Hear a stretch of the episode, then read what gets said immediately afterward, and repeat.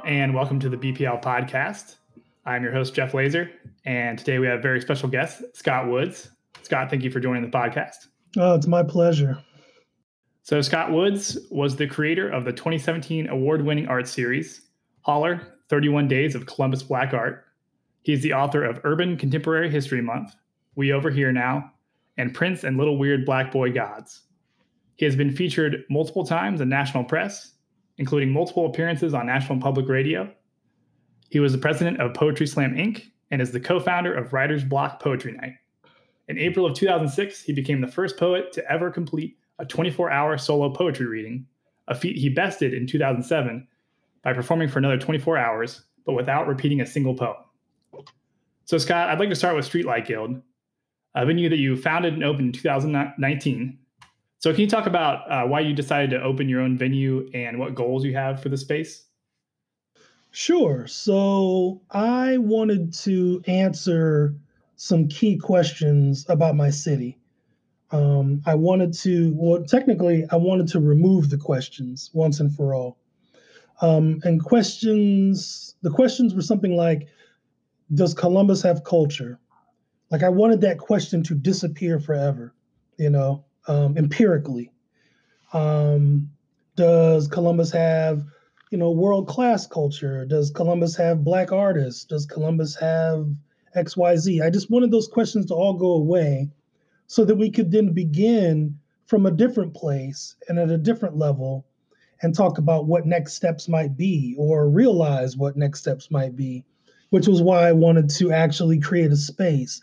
I had been doing programming um, for years prior to Streetlight Guild and even a year as Streetlight Guild before the venue opened.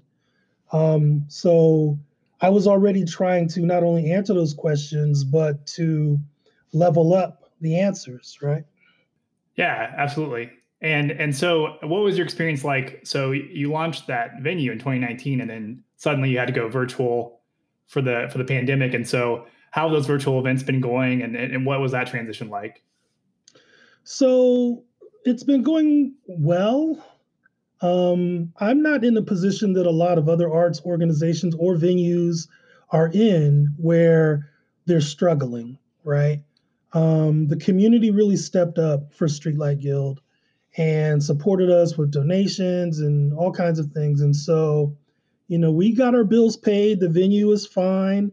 We can't really do much inside of it, but we've been able to, you know, run a few audibles and do a few things.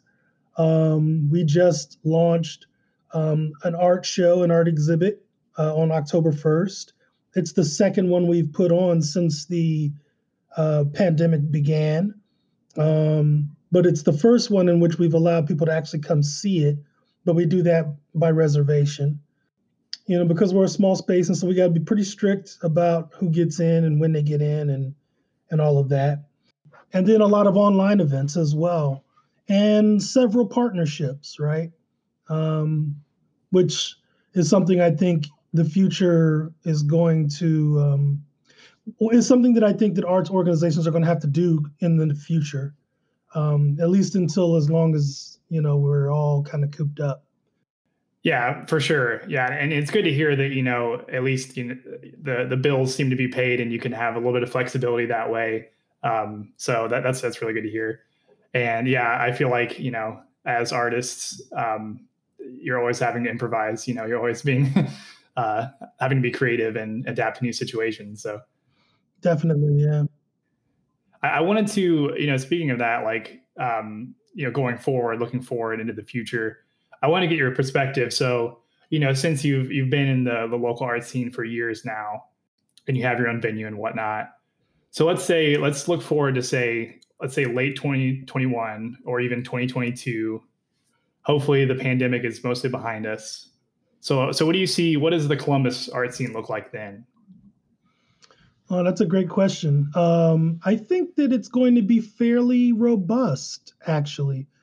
Um, I think that, you know, we're going to be pretty well past the critical point of what we're dealing with. We hope, right? Let us just assume that for this scenario, that six months from now, eight months from now, 10 months from now, so maybe even this time a year from now, uh, we're past the epidemic, right? At least the epidemic phase of the epidemic, mm-hmm. and um, and things are more or less back to normal or some version of normal. Um, I think the first day that people can go see things, they will.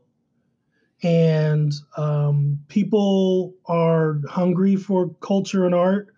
Um, they, I think that this entire experiment with the pandemic, so to speak, um, has really driven home uh, the need for arts and culture. Um, when you can't have it, you know, you kind of figure.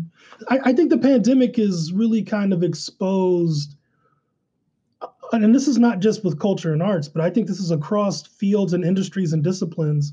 It has really exposed what we need, what we want, um, and how those things kind of fit into the puzzle of our lives. And I think that arts and culture is something that people are are really reconsidering, right, in terms of how they've been prioritizing it. Um, so I think that you know the minute that we say that we can open doors, or any you know anybody can open doors, um, I think that we're going to experience this really big boom initially, maybe for the you know first six months. You know this huge boom where you have great crowds and you're able to start booking things again, and people are just you know plowing into your venues and that kind of thing. Um, and then it'll level off, right? You know, people are people. Um, but I think initially, you know, a year from now, year and a half from now, I think that's what it'll look like. I, certainly hope so. Yeah, I, I, really look forward to that day. I know I won't take casually going to a show on a Tuesday night for granted ever again. You know, um, right. but yeah, I, I feel like during the you know the darkest days of the the pandemic, I would have these visions of like a Columbus in 2022 that's like a few big ticket venues and 10 condados or something. And I would not feel great about it, but hopefully we won't get to that point. Yeah, I mean, that's certainly the kind of elephant in the room, right? It's like you have to survive to get to that bust, right? Or not that right. bust, that boom. And um, you know, I think I'm okay, but you know, we'll have to see how everybody else fares. And I think there will definitely be some constriction, right? Um, of venues and that kind of thing. Um, but the artists will still be there, right? Um, the arts will still be there. The question is, where will they be and what will it look like? And so I think, you know, it'll be interesting. We'll see, I think what we'll also see is some multi-purposing of spaces. Uh, places that are not traditional performance venues will all of a sudden you know, open up a backstage or open up a room or have host several nights of the week for something in places where you would normally never have that at all. It'll look more like Austin, right? Where every venue, every building is like a performance venue. The bank, the restaurant, the airport, everything is a performance venue in Austin. And I think that we'll probably, if we're smart, we'll take notes from cities like that. Yeah, no, that's that's a great that's a great point, and uh, and you you see that a little bit already with how venues have had to repurpose for outdoor concerts, um, and you know, and some of those communal, just like opening your backyard to musicians and things like that that have happened that are really encouraging to see. Yeah. So so yeah, I, um, you know, shifting gears a bit, I wanted to talk a little bit about in 2018. I was lucky enough to catch one of the concerts for the new Black East Side Songbook um, at Natalie's, and which you know featured incredible work from local Black artists. You know, you had Counterfeit Madison, Jordan Sandage, Paisha Thomas, so many great performers. So, c- can you talk a little bit about your involvement in that project and if there are any plans to continue it in the future? Absolutely. So, um, that project came from, it, it, was originally a commission from the Johnstone Fund for New Music. Um, and I had worked with them in the past, and they said, "Well, we want to put on some kind of show. What kind of show would you like to do?" And we were still kind of new in our relationship then, and so I was like, "Well, they've got the money. Let me see if they've got the heart." And so I tried to conceive of like the blackest thing that I could do, you know, to really kind of test their mettle. And, um, so I came up with the songbook, and at the time that I came up with it, much like now, um, you know, the police were all over the news and um, I went to you know a number of artists who were involved, and I said, "Look, I'm going to put on this show. It's going to happen one night. Um, I want you guys to write all the music and everything, but I'm going to give you all the song titles, and so you can choose out of this pool of song titles." And pick like two titles a piece and that's pretty much what it was. Um, they went off, they did their thing, and then we came back and originally debuted that at the Short North stage. Um, and then several months later, we did it at Natalie's with some additional pieces. And matter of fact, like the first first example, the first show didn't have any poetry, and at Natalie's I did one, right? So we we manipulated the playlist a little bit. Mm-hmm. Um, for Natalie's. And so at that point, we were like, okay, this is awesome. This is amazing. And my intent with that, in part two, was to create a literal Columbus based songbook. I wanted us as a city to have songs that spoke to life in the city that other bands might want to play or use. Um, and so we just kind of created, in my mind, some standards. We literally created that culture. Now we put it out into the world. Um, as far as what was going to happen to it afterwards, our intent this year was to do it as a quarterly show at Streetlight Guild um, with a smaller um, version of the band so that we could rotate out artists and bring in new artists and new work and maybe do a show every quarter. Um, we had that on the calendar until this. So, do you think maybe whenever we can pick that up, again, hopefully 2021, that's that'll be the plan to resume that. Absolutely, yeah. Uh, the Johnstones certainly want to do it, and I want to do it. So it's really just a question of timing. Yeah, for sure. Well, yeah, I hope it. I hope it happens sooner rather than later. That was definitely, you know, one of those concerts that I'll always remember. It was super impactful, and and like what great talent on the stage there. Did you have a favorite part?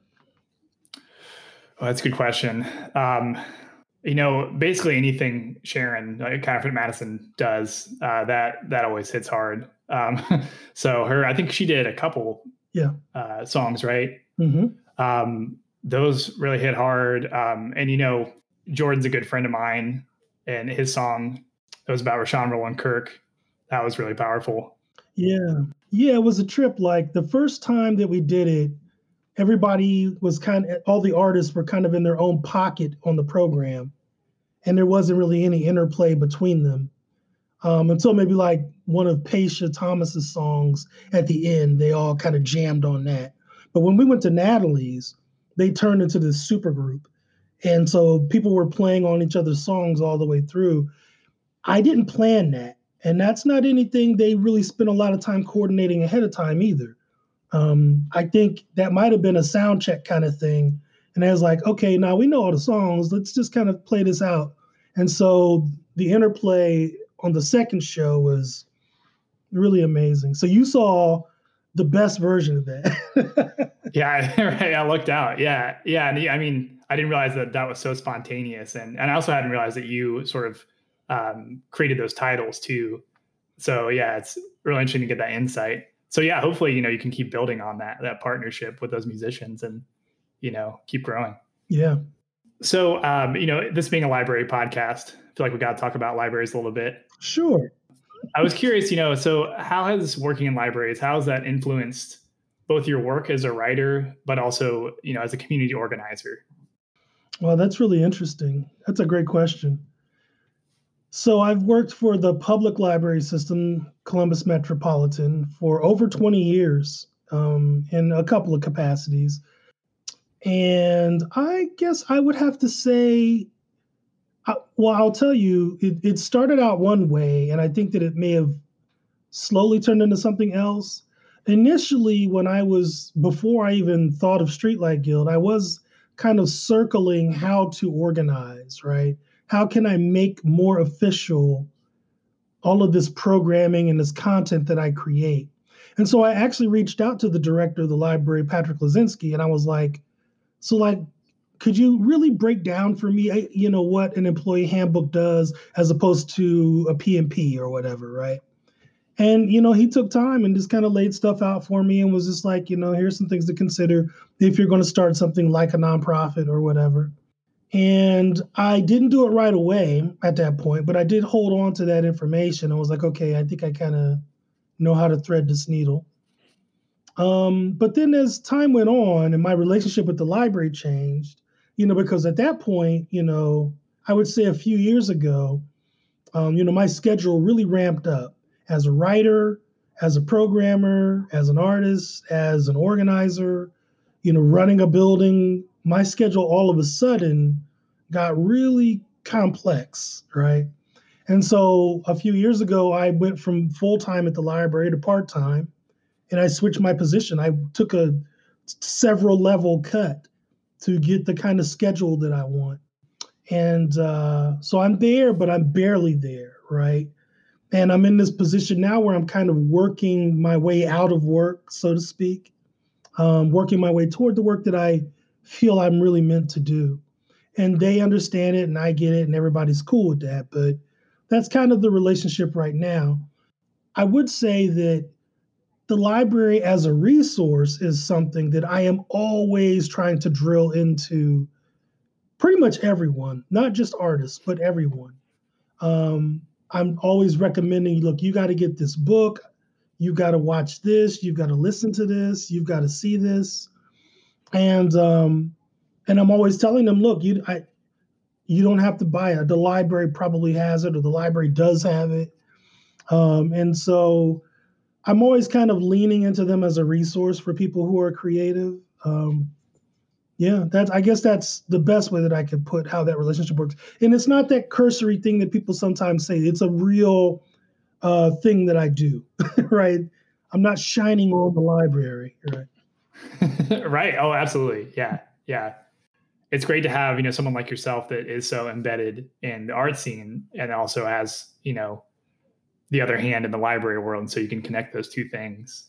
Yeah. And, um, and yeah, I mean, it's definitely something, you know, we try and do at Bexley too, in terms of like uh, hosting art and, and things like that and musicians and like, and, and having those programs. No, Bexley was a real boon for me back in 2017 when I was doing Holler and um, you know, I was they let me come in and do one of the events there. It was a panel discussion, and it was the only panel discussion we had all month uh, on that level. Um, and I was really eager to put it in Bexley, to be honest with you. Um, I had it in venues all over the city, about 10 venues. Um, but that was the only Bexley venue that I thought was conducive to what we were trying to do, but was still kind of open to all, right? Absolutely. Yeah. Yeah, I feel like that's you know exactly the type of stuff, especially in the past. I don't know, maybe three, four years. Um, we're trying to do more of. So, uh, you know, before we wrap up here, Scott, um, is there anything new you're working on? Any new projects? Anything you want to plug? Uh, sure. So I'm working on um, uh, a couple of books, but I have one that I hope will be out before the end of the year. It's a book of essays, um, and it's a collection of essays that I've, you know, written over the last I would say six years with a few new ones. Um, that one hopefully will be out by Christmas. Cool. Does it have a title yet? It it has a working title. okay. Yeah. uh, we'll see if it sticks. I, I don't want to put it out and then it changes. I got you. I understand. Yeah. um, you know, like playing music myself, I, I, feel like titling is always the last thing I do. It's I, I hate titling things. I don't know what it is. yeah. Well, I mean, it's certainly the, at least for me anyway, with the project like a collection of essays, it's the last thing I should be focused on, right? Um, That's it's true. not. It's different than a novel, right? A novel, I think you can kind of play with that a little bit, but with something that's as broad and wide ranging as a group of essays that are not all on the same topic, you know, you kind of want to save that and see what kind of book you end up with before you go labeling it. Yeah, for sure. That makes a lot of sense. Mhm. Yeah. Yeah. So anything at the uh, Streetlight Guild to to plug coming up? So we just opened an art exhibit uh, featuring the work of Frank Lawson and Kent Grossweiler. That's going to be up through October. Um, and so if people want to come and actually see the work in person, we're allowing for small groups of three to do that uh, by appointment. Obviously, we are not taking any walk-ins, But um, yeah, that's happening through this month. And then after that, you know, we're probably going to slow down a little bit for the winter. We just wrapped up 30 days of poetry for September. Like, so we had a different poet online every day through September, a Columbus poet. Most of those readings are still online on Facebook in some capacity, depending on the poet. So, yeah.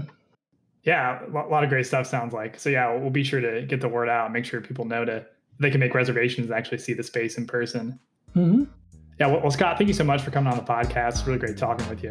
No, thank you, Jeff. It's been awesome.